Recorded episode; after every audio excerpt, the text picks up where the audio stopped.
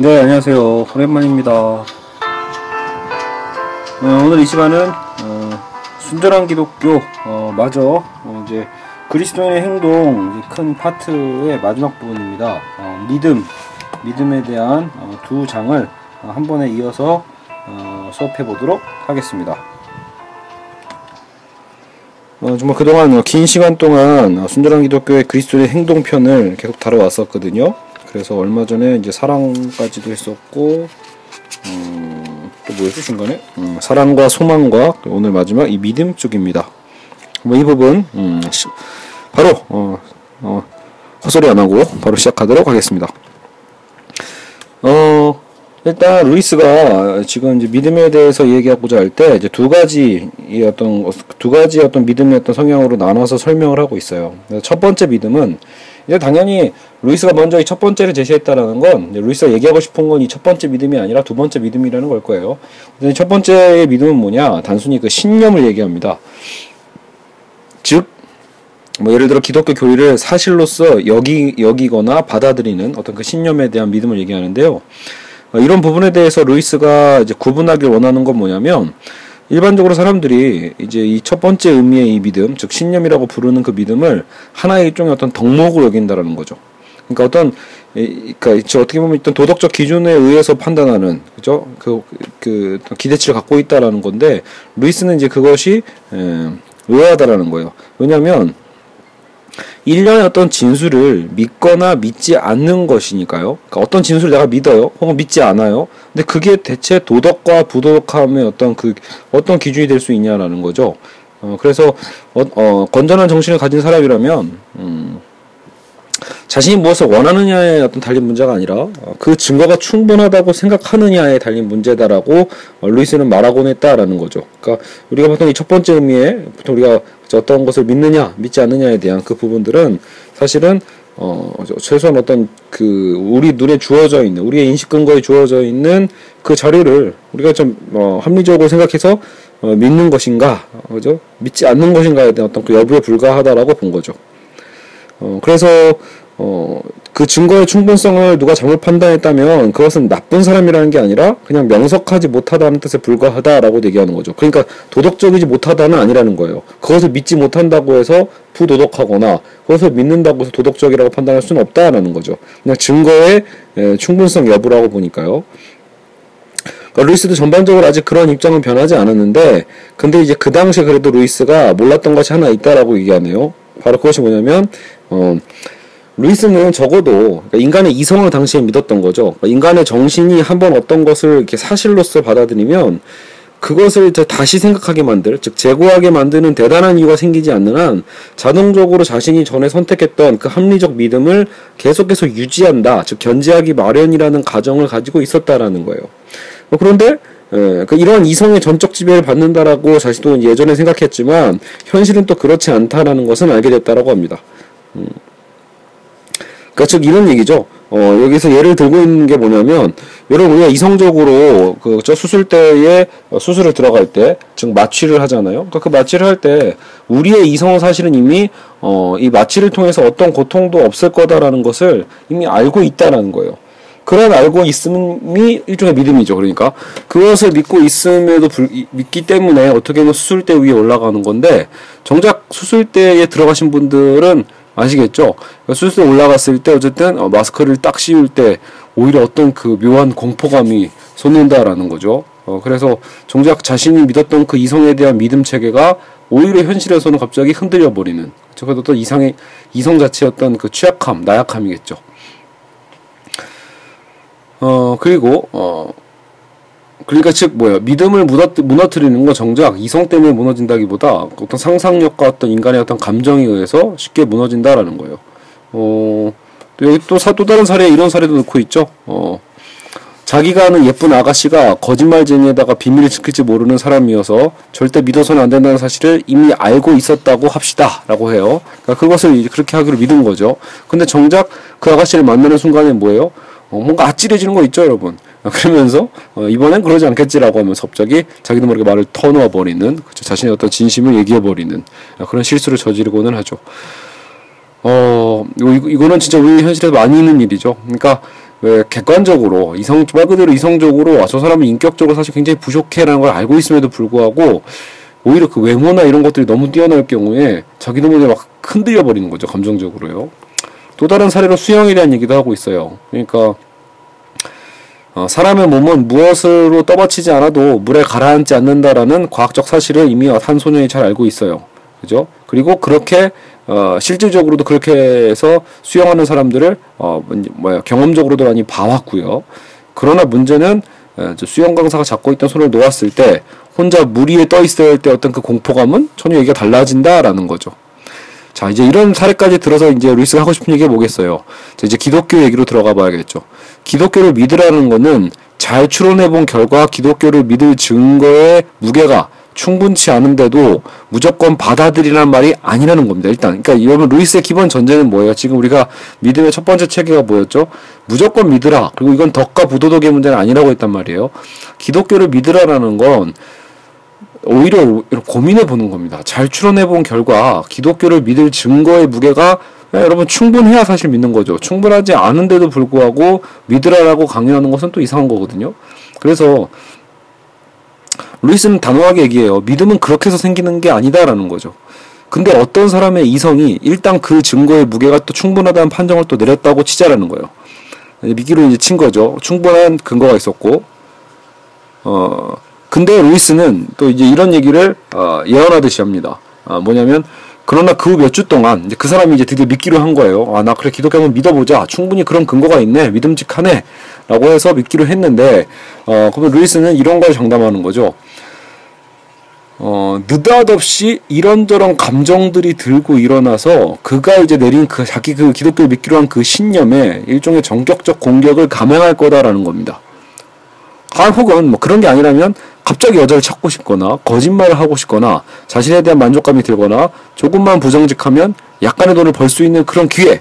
그죠? 그런 순간들이 분명히 찾아올 거다라고 합니다. 즉 기독교가 사실이 아니라면 아주 편했을 상황들이 닥치리라는 것입니다. 그렇죠 그러니까 여러분 기독교 믿지 않은 걸로 작정했으면 차라리 좋았던 일들이 예전에 자신이라면 지금 막 믿기로 시작했잖아요 기독교인이 아니라면 차라리 어, 오히려 자신에게 편할 수 있는 여러 가지 어떤 유혹들이 쫙 닥치는 건데 그런 것들이 이제 기독교를 믿기로 작정한 이상 그 이후로는 그 유혹들이 분명히 더 강하게 다가올 거다라는 거예요. 그러면 그의 바람과 욕구들이 한꺼번에 들고 일어나 또 한번 어, 전격적인 공격을 해올 거다라고 루이스는 얘기합니다. 자, 이것은 기독교에 반대되는 새로운 이유들이 등장하는 순간들과는 다릅니다. 어쨌든 음. 그런 기분에 대한 얘기를 좀 리슨하고 있습니다. 그러니까 우리가 기독교를 믿음에 대해서도 이성적으로 충분히 추론해서 고민하면서 선택할 수는 있지만 또 그 선택 가운데서 결국은 우리의 감정과 우리 어떤 결국은 이건 죄란 얘기는 지금 루이스가 안 하고 있지만 어떻게 보면 우리의 죄성 안에서 드러나고 있는 수많은 유혹들이 다가올 거다라는 거죠. 그래서 루이스가 여기서 사용하고 있는 의미의 믿음은 아무리 기분이 바뀌어도 한 번 받아들인 것은 끝까지 고수하는 에, 기술입니다. 자, 그러니까 지금 루이스가 이제 새롭게 이제 믿음에 대한 얘기를 하고자 하는 거죠. 어떻게 보면요. 그러니까 한번 받아들이는 것은 감정에 의해서 흔들리는 믿음이 아니라 오히려 끝까지 고수하는 기술이다라는 게 원래 루이스가 하고자 했던 그 믿음에 대한 얘기예요. 그래서 이성의 생각과 상관없이 변하는 법이다. 기분은.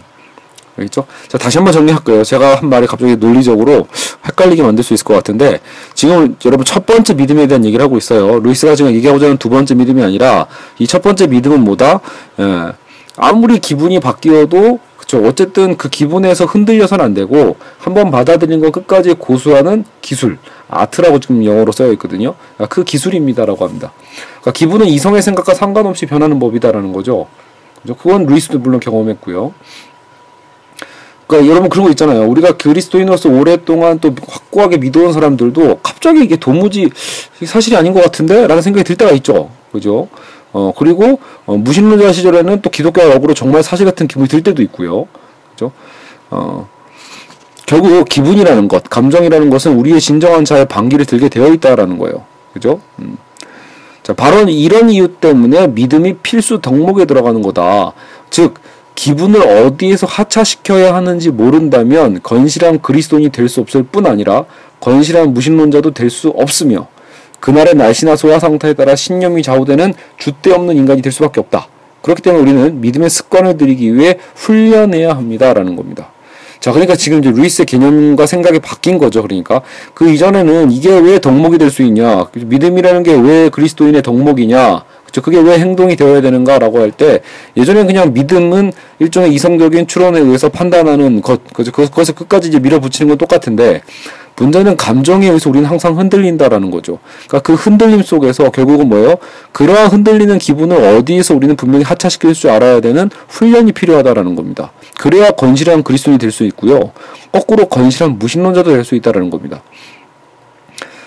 결국 그런 훈련이 되어 있지 않으면 여러분 사실은 뭐예요? 그쵸 기독교인에 대한만 문제가 아니라 본인이 무신론자다라고 에, 그쵸 굉장히 쿨한 척하면서 얘기하시는 분들조차도 흔들릴 수밖에 없는 사실은 자신의 어떤 훈련이 제대로 되어 있지 않으면 에, 자신의 그러한 무신론자라는 신념 또한 에, 끝까지 밀고 가긴 어렵다라는 겁니다.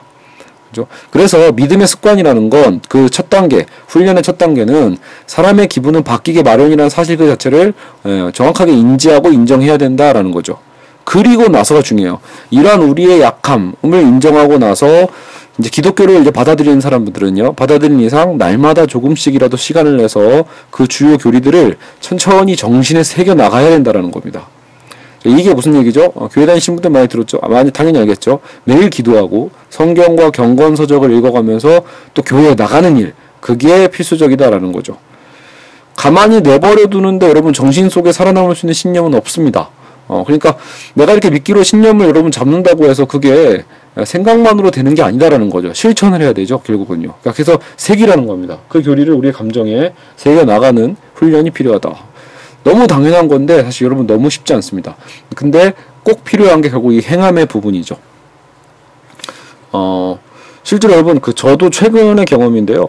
그러니까 아 물론 이제 어, 정도 제가 기독교인으로서의 정말 문제는 어, 저도 정말 기도를 참 열심히 안 하고 어, 성경도 참 열심히 안 읽고 경건 서적은 오히려 많이 읽는 편인데 그게 오히려 더 독이 되는 거죠. 그러니까요. 오히려 중심이 되는 성경을 보지 않고 성경을 해석하거나 성경에 대한 얘기를 하는 신학자들의 책만 읽는 거 사실은 그렇게 바람직한 건 아니거든요. 그렇죠. 교회에 나가는 일도 그렇고요. 어, 제가 교회에서 이제 국수 삶는 봉사를 하고 있어요. 그러니까 국수 봉사를 하고 있는데 그 주방에서 일하는 거죠. 근데 주방에서 일하다 보면 예배를 참여 참여하는 시간이 그 딱 제일 그 새벽에 나가서 막 재료 준비한 다음에 준비 끝나고 아침 먹고 거기서 이제 아침 바로 제일 일찍 예배를 드려야 되거든요. 그걸 못하면 어, 오히려 2시까지가 계속 이제 식사 시간 끝 때까지 계속 봉사를 하기 때문에 그 후에는 굉장히 몸이 피로해서 이제 우리 아이들 예배 끝난 거 데려다 주고 나서 이제 4시인가 그때 예배밖에 안 남는데 그걸 또 드리러 가기엔 되게 힘들어요. 체력적으로. 그러니까 어 정말 그거를 지키려고 노력하지 않으면 제가 그 아침에 있는 예배를 어떻게든 어, 졸리더라도 어, 드리려고 하지 않으면 사실은 뭐예요? 그 이런 어떤 기독교 교리에 대한 그 믿음에 대한 신념들이 장이 흔들릴 수밖에 없다라는 거죠. 어, 한때 언제가 가장 어떻게 보면 힘들었냐면 그래서 저처럼 이제 아이들 키우는 부모 세대는 아이들이랑 같이 예배 아이 예배에 들어가다 보니까 정작 자신이 어 그저 이런 성인 예배에 참여하지 않게 되는 게으름이 생기거든요. 혹은 어 그러니까 집에서 영상으로 그냥 해도 되지 않을까? 실시간으로 이제 좀 예배도 생중계 하니까요. 근데 그건 정말 여러분 최악의 상황에서 어, 정말 그래도 예배를 드려야겠다 할 때 보는 게 영상 예배지 그렇죠 집에서 하는 거요. 그러니까 집에서 보는 영상이랑 또 교회도 어차피 크니까 저기 본당에도 못 들어갔는데 결국은 교회에서도 영상으로 듣거든요. 그러니까 같은 영상인데도 어 결국 같은 거 같은 영상이니까 말 그대로 집에서들이나 아니면 그냥 교회 뭐 교육관 어디서 들어가서 또 영상으로 또 어, 그죠? 예배를 듣는 똑같은 거 아니냐? 예, 그럴 수 있겠지만 실제로는 많이 다릅니다. 결국은 집이라는 공간은 우리가 뭔가 준비된 공간이 아니라 나의 어떤 그죠 육체와 정신이 오히려 휴식하는 공간이잖아요. 그러니까 그런 휴식 속에서 사실은 뭐예요? 예배에 대한 준비나 마음가짐이 제대로 잡혀 있을 수가 없죠. 그래서 한때 저도 되게 고민을 했었어요. 그러니까 그냥 잠깐 합리화시킨 거죠. 안 가려고 귀찮으니까. 그래서 어차피 화면으로 예배 드릴 거 그냥 집에서 제대로 하면 되지 않을까라고 했는데 실제로 제가 해본 결과 대실패입니다. 되지 않아요. 그래서 애들은 떠들죠. 그렇죠. 그 집에서는 또 예배 시간에서 서서 해야 될 것도 앉아서 하게 되고 누워서 듣게 되고 정말 말도 안 되게 됩니다. 그러니까 즉 올바른 행함, 올바른 어떤 교리에 대한 새김이 되게 중요하다는 걸 알 수 있죠. 또 한 가지는 요즘 제가 실제로 이거 효과를 보고 있는 건데 이제 아이들을 키우다 보니까 정말 아이들한테 부모로서 사실은 부모도 인간이잖아요. 그러니까 어쨌든 올바른 그 교육을 해야 되는데도 불구하고 제 감정에 의해서 그냥 아이들에게 막 소리 지른다거나 그죠 아이들이 꿀밤을 때린다거나 그쵸 그래서 아, 제가 와이프한테 또 그래서 혼나고요 오히려. 어, 애들 왜 머리를 치냐. 맞는 얘기죠 사실. 폭력이죠 엄밀하게 보면. 그러니까 정말 제 분에 못 이겨가지고 아이들의 어떤 이런 교육 방침에 대해서 늘 제가 혼내놓고도 결국 저도 죄책감에 시달리거든요. 왜냐면 정당한 방식으로 사실은 혼을 내면 그런 문제가 안 생기는데 말 그대로 제 분노 있잖아요 그죠? 그냥 짜증인 거죠, 어떻게 보면요. 거룩한 분노도 아니고 그냥 내 감정에 분노가 그냥 치솟아서 그것을 아이들에게 쏟아놓을 때도 있거든요. 그런 모습들 속에서 계속 이제 반복이 돼요, 악순환이요. 그러니까 오늘은 잘해야지, 오늘은 잘해야지 계속 그러는데 결국 이건 생각이잖아요, 여러분. 그러니까 우리의 생각만으로는 해결되지 않는다라는 거죠. 어, 그래서 제가 올해 최근에 이제 와이프와 함께 얘기해서 시작하게 된 게 저는 우리 가족 모두가 아침과 아침에 일어나서 그리고 밤에 잠들 때 이제 기도를 제가 하고 어 그리고 간단하게라도 그리고 무엇보다 어 이제 축복성을 서로 불러줍니다. 그래서 함께 손을 잡고 어 가족끼리 축복의 어떤 노래를 불러주면서 어, 처음에는 그게 시작이 되게 쑥스러운데 사실은 아이들은 되게 좋아한다라는 거죠. 어, 우리 아이들이 이렇게까지 어, 되게 웃으면서 기뻐하면서 우리 둘째 아이 아직도 어린 아이인데 정말로 너무 행복해 하더라고요. 자기 이름을 불러주는 게 있거든요. 그러니까 어, 내 앞에 있는 형제에게 내 옆에 있는 자매에게 하나님께서 축복하시길 원하나이다. 서로 이렇게 손을 뭐 이렇게 잡고서 부르는 거거든요. 때로 너의 삶이 어렵고 힘겨워도 주님 함께 계셔 너를 지키시니 사랑하는 사랑스러운 하임. 저희 딸 이름을 부르는 거죠 딸들이요. 하진 주의 품 안에서 오늘도 평안하길 항상 행복하길 이런 이런 축복성입니다. 아마 제가 그 어릴 때 대학교에서 선교단체에서 배웠던 어뭐그 마냥 폐회송 같은 건데 어 그죠 악보도 없어요. 제가 보기엔 아마 그 IBF 아마 그 단체 누군가가 알아서 작사 작곡을 했던 축복송 같은데 어, 정말 음, 되게 좋은 곡이더라고요. 그러니까 어쨌든 이거를 어떻게 실천이죠. 이런 어떤 어떤 고백을 실제로 아침 저녁으로 하는 하니까 오히려 그러면 그 사이 동안에 그쵸 그런 어떤 물론 또 아이들은 여전히 말썽을 피우죠. 하지만 음, 제 분노에 대한 어떤 부분들을 수정해 갈 수 있다라는 거죠. 그러니까 오히려 저를 위한 자리죠. 아이들 위한다기보다 저의 분노에 조절을 못하니까 오히려 이런 어떤 일종의 실천이 필요하다. 어, 나중에 좀 이따 루이스도 얘기하겠지만 믿음과 행함에 대한 그죠 그 결국 뭐야 칭이냐 성화냐 갖고 기독교의 교리적인 논쟁이 있지만 사실 중요한 것은 둘이 함께 가는 거잖아요. 그러니까 그런 측면에서 굉장히 이런 어떤 실천과 행함은 중요한 부분이 있습니다. 자, 여하간 이제 두 번, 첫 번째의 믿음의 신념이 바로 그런 거였다고 볼 수 있죠. 어, 그래서 끝까지, 에, 본인의 어떤 신념을 추구하기 위해서는 그저 그런 이성이 흔들리지 않기 위해서는 감정의 그러니까 이성을 지키기 위해서 감정이 흔들리지 않기 위해서는 결국은 그러는 어, 훈련이 필요하다라는 겁니다. 어 결국은 그리스도인이 되기 전 하나님에 대한 막연한 믿음을 가지고 있는 사람은 누구나 이런 시험이나 거래에 관련된 생각을 한다라는 거죠. 진정한 기독교 때 처음 생기는 일은 결국은 그런 생각들이 이제 산산조각 나는 거다라는 겁니다. 이렇게 자기 생각이 산산조각 나는 걸 보면서 기독교는 끝났다 포기하는 사람들이 있는데 그죠?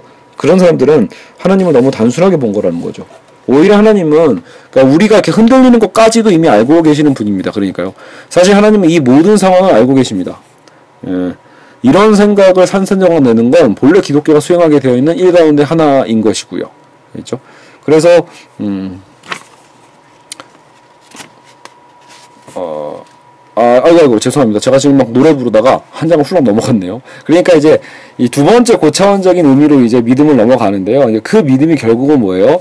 에, 바로 이 실패에 대한 부분이라는 거죠. 그러니까 어떤 거냐면, 어, 저희가 앞단원에서도 본 것처럼 이제 겸손에 대한 주제로 루이스가 연결을 하고 있어요. 우리가 겸손해지는 첫 단계가 뭐였죠? 바로 자기가 교만한 걸 깨달아야지만 겸손할 수 있는 거죠. 그러니까 우리가 자신의 교만을 깨닫지도 못한 상태로 겸손해지는 건 사실은 루이스의 논리에서는 불가능하다고 보는 거예요. 예, 자기의 교만을 깨닫고 알아야 겸손해질 수 있는 단계로 가는 거죠. 그래서 어, 그 다음 단계 뭐냐라고 할 때 우리가 자 깨달았다 칩시다. 그랬을 때 그 다음 단계는 기독교의 덕목들을 실천하기 위해 진지하게 그래서 이제 시도해 보는 거다라는 거예요. 시도하는 것. 그래서 일주일 정도는 안 된다라는 거고 여섯 여섯 주 정도는 해봐라 꾸준히. 자, 근데 여기서 중요한 건 그거예요. 여기서 이제 저도 해당되는 얘기입니다. 제가 제가 방금 뭐라고 했죠? 제가 막 노래까지 불러가면서 아 이러니까 효과를 봤다, 괜찮더라 이런 얘기 했잖아요. 근데 루이스는 이제 그 다음을 얘기하고 있는 거예요. 고차원적인 믿음에 대한 얘기입니다. 왜냐하면 여러분 제가 지금 방금 뭐라고 말씀드렸죠? 행함이 중요하고 실천이 중요하다고 했는데 문제는 지금 제 논리만 본다라면 제가 뭔가 하나님한테 신앙적으로 지금 뭔가 어, 저 기댄 게 없죠. 그러니까 제 스스로 아 나 이러면 안 되는데 죄책감이 느껴진 다음에 이렇게 이런 방법을 해결해 보자라고 해서 실제로 실천했더니 효과를 봤다. 여기까지잖아요. 그러니까 여러분 이것까지는 사실 기독교의 믿음이라 보기 힘들다라는 거예요. 고차원적인 기독교의 믿음은 뭐냐? 바로 저 루이스가 참 구체 얘기하고 있죠. 여섯 주 동안 해보라는 거예요. 여섯 주 동안 본인의 그런 실천을 해봐라. 그죠? 그랬을 때 루이스가 재밌는 얘기 겁니다. 보통 여러분 그 자기개발서는 뭐라고요? 이렇게 여섯 주 동안 꾸준히 하면 효과를 보실 거예요 이거잖아요. 루이스 얘기는 단호합니다. 그쯤 되면 완전히 원점으로 되돌아갔거나 오히려 그 이하로 추락한 자신의 모습에 부대치게 될 거다. 즉 자기의 추악한 진실을 발견하게 될 거다라고 확신합니다. 즉 저도 마찬가지겠죠. 우리 가족에 대한 뭐 아까도 저의 짜증이나 이런 부분들도 결국은 한계가 있을 거라는 거예요.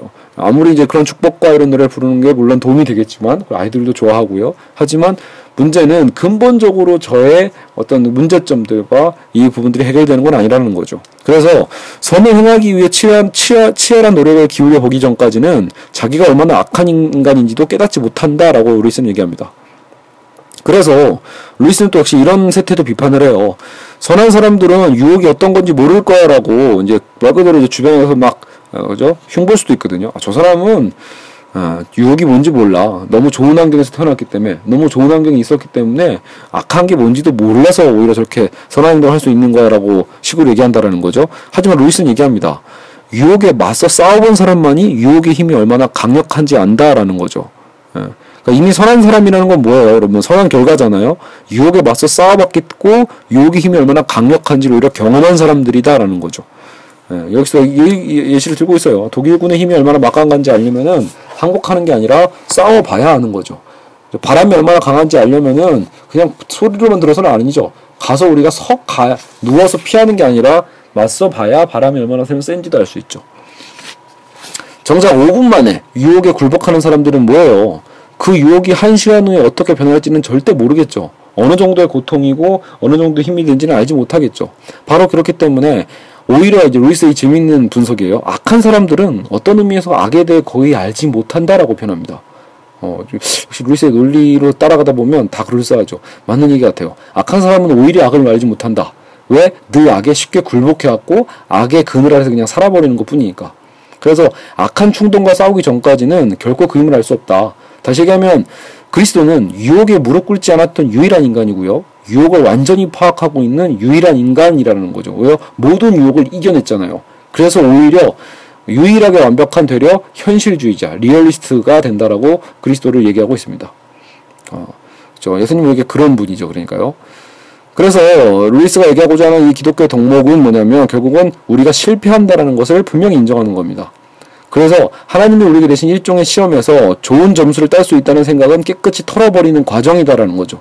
미리 아는 게 아니에요. 여러분 오늘 이 책을 보고 읽었다고 해서 미리 깨달았다 알았다가 아니라 결국은 우리도 실행해 보고 실패해 보고 그러면서 분명히 몸으로 체화해서 깨닫는 겁니다. 내 힘으로 할 수 있는 게 아니구나. 뭔가 내가 점수 따려고 해서도 안 되고 내가 이렇게 하면 하나님도 뭘 해주겠지라는 여러분 이 거래적 관계 특히 안 됩니다. 예.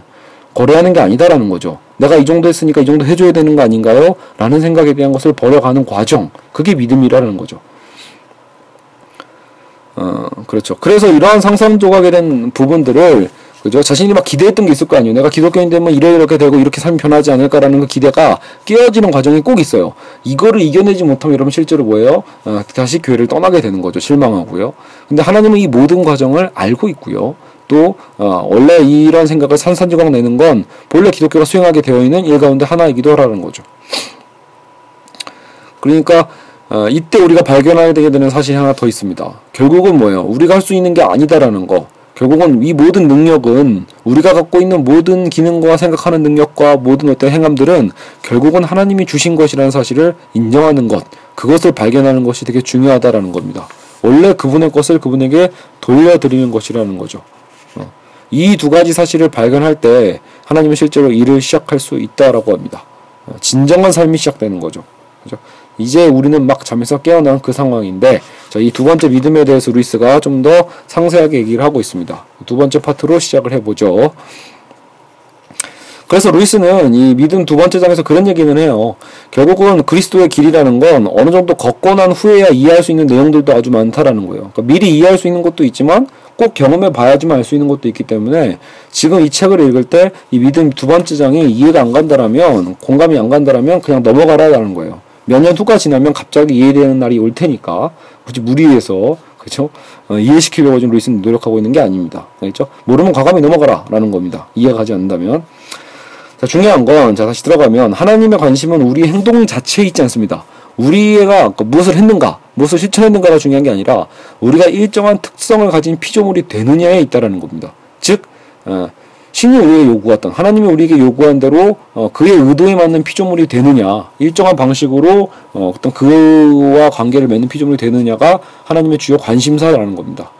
그래서 하나님과 바른 관계를 맺기만 하면 여러분 우리 동료 피조물과의 어떤 관계도 바른 관계를 맺을 수밖에 없다라고 루이스는 그 바퀴 살들 있죠. 바퀴의 축과 테두리에 끼워져 있는 그 바퀴 살들의 원리로 얘기를 하고 있습니다.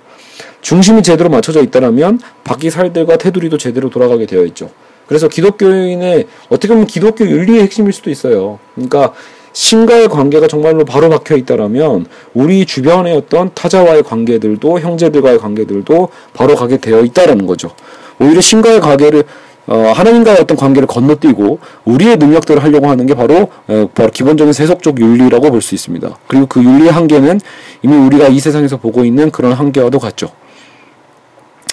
자 그리고 어, 결국은 루이스는 우리가 결국은 어, 완전히 파산했고 완전히 할 수 없음을 발견하는 게 그만큼 중요하고요. 이 발견이라는 건 정말로 새롭게 발견하는 거기 때문에 어, 단순히 이거는 내 아까 반복이죠. 교과서적으로 배우는 게 아니라 우리가 직접 경험으로 체득해야 된다라고 얘기합니다. 하나님의 법을 지킬 수 없다는 사실을 발견할 수 있는 유일한 방법은 그것을 지켜보려고 이게 중요해요. 있는 힘껏 노력해 보는 것입니다. 그리고 결국 실패해 보는 거죠. 그렇죠? 여러분 실패를 하지 않으면 결국은 뭐예요? 아, 하나님과의 관계에서도 성공할 수가 없는 거죠. 그렇게 하지 않으면 말로는 뭐라 하든 마음 한 구석에는 좀만 더 노력하면 다음번에는 완전히 선해질 수 있을 거라는 그런 이제 세속적 윤리의 어떤 생각이 드는 거죠. 아, 좀만 더 노력하자. 잘할 수 있지 않을까라고 하는 거죠. 그래서 우리는 있는 힘껏 다 해봐야 됩니다. 다 달려보고 그 달려본 결과에 대해서 우리의 한계를 느껴보고 우리의 교만을 알고 하나님께 돌아가는 것, 항복해 가는 그 과정이 너무나 중요하다라는 거죠. 그래서 나는 못합니다. 그죠? 당신이 하셔야 됩니다라는 순수한 그 고백이 나오는 그 순간까지가 사실 우리의 행함의 어떤 중요성들이라고 볼 수 있습니다. 그래서 자꾸 그 순간순간에 나는 지금 어디까지 와 있는지에서 질문을 던지지 말라고 루이스는 얘기합니다. 왜냐하면 루이스가 보기엔 정말 중요한 일들은 대개 우리가 모르는 사이에 일어난다라는 거죠. 우리가 왜 키가 클 때도요, 와, 키가 크고 있어, 라는 거에 대한 그런 기쁨이 아니라, 어느, 어느 순간 갑자기 키가 커 있는 거죠. 지나와 보면요. 그런 것처럼, 우리도 모르게, 어, 커가는 가는 과정들이 있다라는 거예요. 물론, 어, 성 바울이나 존 번연처럼 갑작스럽게 일어나는 사건들도 있지만, 점진적으로 진행되는 상황이 훨씬 많다라는 거죠. 그래서 중요한 건 변화의 본질 그 자체지 변화가 일어날 때 그 느낌이 어떠했는가 그게 중요한 게 아니라는 거예요. 구원파의 문제도 뭐예요? 구원의 시기와 어떤 그 과정, 그 시기를 되게 중시하잖아요. 근데 그게 중요한 게 아니라, 그래서 지금 우리의 상황이 변화가 되었는가? 변화의 본질인 거죠. 구원을 받았는 거죠. 중요한 건 자신의 노력을 의지하던 상태에서 자신에게 완전히 절망하고 모든 것을 하나님께 맡기는 상태로 변화되었다는 사실 그 자체가 중요하다라는 겁니다. 결국은 여러분 여기 루이스는 신뢰라는 단어를 끌고 옵니다. 즉 하나님을 신뢰한다라는 것이 즉 하나님께 맡긴다라는 거죠. 어. 여러분 이건 되게 중요한 표현인 게 여러분 우리가 삶을 살아갈 때 저도 그 생각이거든요. 지금 현실에서는 도저히 제 논리로 풀리지 않고 또 왜 나에게 이런 고통이 있는가에 대해서 그죠? 왜 이런 고통을 주께서 허락하시는가에 대한 고민을 할 때조차도 결국 그 끝에서 어, 이 신앙을 지킬 수 있는 건 신뢰입니다. 신뢰. 그래도 그 끝선에서 아 그래 결국은 그분이 어떻게 하시겠지 어떻게 끌고 가시겠지라는 전적 신뢰에 의해서 그죠? 어, 그 믿음이 지켜지는 부분이 있죠.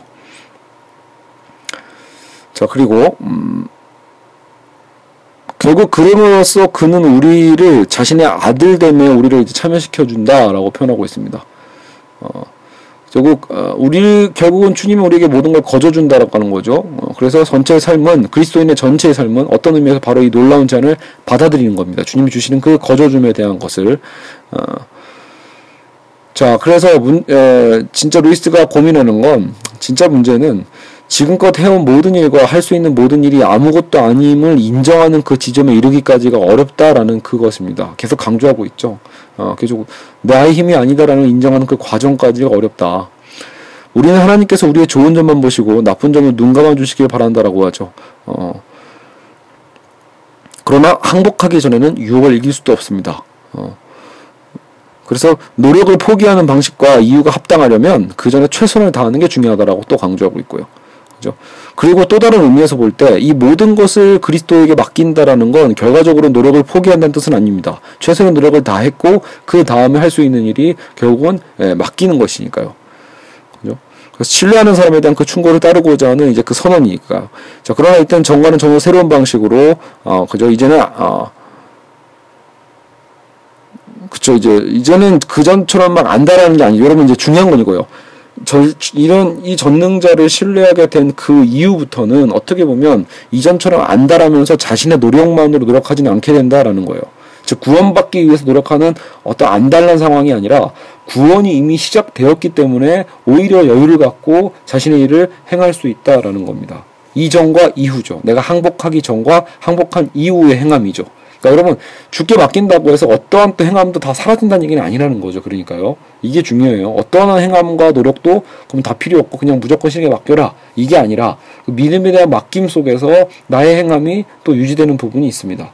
근데 이제는 완전히 다른 행함이죠. 중요한 건 행위에 대한 보상으로 천국에 가기를 바래서 이런 일을 하는 게 아니라 이미 우리는 천국의 희미한 첫 빗줄기, 엄청 달콤한 어떤 삶의 어떤 기쁨을 이 세상에서는 알 수 없는 그 기쁨을 맛보았기 때문에 이제는 자연스럽게 그렇게 행동하고 싶은 마음이 드는 거죠. 그렇죠? 그리스도인다운 행동의 마음이 드는 거죠. 그래서 어 천국으로 인도하는 것이 선한 행위냐 혹은 그리스도를 믿는 믿음이냐를 두고 자주 논쟁을 벌여왔죠. 이제 여러분 믿음으로써 믿음으로만 구원을 얻고 선한 행동에 대한 것은 그 이후의 문제다. 혹은 선한 행위가 중요하지 믿음만으로는 안 된다라는 그 강조점이죠. 그래서 이게 칭의와 성화의 논쟁인데 사실 이거는 이제 기독교 신학자들 사이에 굉장히 첨예한 논쟁이지만 루이스는 이것을 그저 뭔가 딱 어, 뭐가 옳다라고 얘기하고 있지 않고요. 그럴 권리도 본인은 없다고 하지만 한 가지 얘기를 해보면 가위의 양날이 아니겠냐. 왜냐하면 지금 우리가 살펴본 것처럼 사람은 도덕적 노력을 진지하게 기울여 봐야만 항복할 수 있어요. 일단 노력이죠. 나의 행함. 그러니까 그리고 행함 속에서 우리가 항복할 수 있는 거죠. 나의 부족함을 알고 그 다음에 믿는 거죠. 그리스도를 믿어야만 그 절망에서 구원받, 구원받을 수 있으니까 믿음이 필요하고요. 이제는 그 믿음으로부터 반드시 선한 행동이 자연스럽게 나오는 거죠. 이제 믿음과 선함이 함께 가는 거죠. 선한 행동이요. 그죠? 그러니까 행동과 믿음과 믿음과 행동이 함께 가는 이 과정들을 이해한다라면 굳이 뭐가 먼저고 뭐가 중요하다는 얘기를 예, 할 필요가 있는가에 대한 고민인 것 같아요. 그렇죠? 당연히 장단점이 있잖아요. 당연히 여러분 행함만 강조하면 그리스도의 어떤 믿음의 핵심이 사라지고 믿음만 강조하면 이론으로만 남고 정작 기독교는 행함이 없죠. 결국은 오늘날 한국 기독교는 이 두 가지 문제를 다 안고 있는 거거든요. 여기서 루이스가 해서 중요한 성경 구절 하나 어, 죠 우리에게 가르쳐 주고 있습니다. 빌립보서 2장 12절에서 13절인데요. 두렵고 떨림으로 너희 구원을 이루라. 어, 아시는 구절이죠. 두렵고 떨림으로 너희 구원을 이루라. 이것만 보면 어, 행함이죠. 선행에 달려있는 것처럼 보여요. 그런데 그 후반부 이렇게 써 있습니다. 너희 안에서 행하시는 이는 하나님이시니. 자, 두렵고 떨림으로 너희 구원을 이루라예요. 근데 그 구원을 이루는 주체는 지금 우리처럼 보이죠. 하지만 정작 우리 안에서 행하시는 이는 하나님이에요. 결과적으로 뭐요? 우리의 외부와 내부에 이미 하나님이 함께하고 계시니까 어떻게 보면 그 믿음과 행함에 대한 부분을 구분하는 것, 그래 뭐 같이 물을 자르듯이 그렇게 구분하는 것은 실제로 불가능하다라는 걸 알 수 있다라는 거죠. 중요한 건 우리가 그것을 믿는 것에 있습니다. 하나님을 신뢰하는 것에 있다라는 것을 알 수 있죠. 그렇죠? 자, 다 왔습니다. 결국은 어, 어, 루스가 이제 이렇게 마무리를 하고 있네요. 설사 하나님의 목과 인간의 몫이 무엇인지도 이해할 수 있다 해도 그 내용을 인간의 언어로 적절하게 표현할 수 있다고는 생각하지 않습니다. 어, 그런데도 그것을 억지로 표현하려다 보니 교파마다 제각기 다른 주장을 하게 된 것이지요. 라고 하면서 이제 어, 어떤 칭의와 성화 논쟁에 대해서 루이스의 견해를 밝혔고요. 기독교가 처음에는 온통 도덕 얘기만 하고 의무와 규칙과 죄와 덕에 대해 관한 말만 하는 것 같아도 우리는 지금 그리스도의 행동편을 보고 있잖아요. 계속 뭔가를 하라고 이렇게 하는 율법처럼 보이는 거죠. 결국은 이 모든 것을 통해 도덕 너머의 것으로 우리를 이끌어 간다는 데에는 모든 그리스도인이 동의하리라 생각합니다. 여기 이게 핵심이죠, 여러분. 이게 제일 중요한 겁니다. 결국은 우리가 하고자 하는 기독교의 덕목이라는 것, 행동이라는 것도 결국은 도덕 그 너머의 무엇인가를 로 우리가 가고 있다라는 거죠. 그렇죠. 그래서 결국은 음, 어, 거울이 빛으로 가득하듯 우리가 선이라고 불러야 할 것으로 가득 차 있는 그곳. 그죠. 그러나 그들은 그것을 선이라고 부르지 않습니다. 달리 무엇라고도 부르지 않습니다. 그것에 대해 생각하지도 않습니다. 천국에 대한 얘기겠죠. 예. 다만 그것이 흘러나오는 근원을 바라보느라 여념이 없을 뿐입니다. 근원은 뭐겠죠? 하나님이겠죠. 그러니까 그 하나님의 영광을 바라볼 때 사실 우리의 선함의 행함이라는 건 어쩌면 우리가 집착하면서 끌고 가는 방식이 아니라 흘러나오는 것이겠죠. 그렇죠? 그러나 이것은 이 세상의 바로 바깥에 있는 단계에 불과합니다. 그 넘어 아주 멀리까지 내다볼 수 있는 사람은 없습니다. 저보다 멀리 볼 수 있는 사람이야 물론 많지만 말입니다 하면서 마무리를 했습니다. 루이스는 이제 끝까지 본인의 어떤 겸손을 보여주면서 마무리를 했습니다. 자, 오늘 어쨌든 믿음에 대한 얘기까지 해서 드디어 그리스도인의 행동편을 마쳤고요. 사실 이제 순전한 기독교의 이제 마지막 편은 인격을 넘어서 또는 삼위일체를 이해하는 첫걸음이라는 이제 글로 이제 마무리를 하고 있습니다. 뭐 이것도 사실 짧은 분량은 아닌데 이 부분까지 제가 해야 될지 이제 이제는 이제는 약간 이제 그 정말 약간 신학적인 부분들이 좀 나오고 있어요. 음. 이제 우리 그 순전한 기독교 처음 시작할 때는 정말 합리적인 어떤 의심부터 막 시작을 했었잖아요. 근데 여기 이제는 그리스도의 어떤 신앙, 믿음에 대한 단계를 지나서 이제 어떤 신학적인 부분들, 교리적인 부분들이 살짝 나오면서 순전한 기독교가 마무리가 됩니다. 어쨌든 이 부분은 차후에 다시 어, 제가 계획을 잡아서 하도록 하고요. 어, 여러분 어쨌든 간만에 오늘 루이스 순전한 기독교 편을 마무리하도록 하겠습니다. 어, 다음에 이제 순전한 기독교 후반부를 또 마저 하도록 하겠습니다. 고생하셨습니다.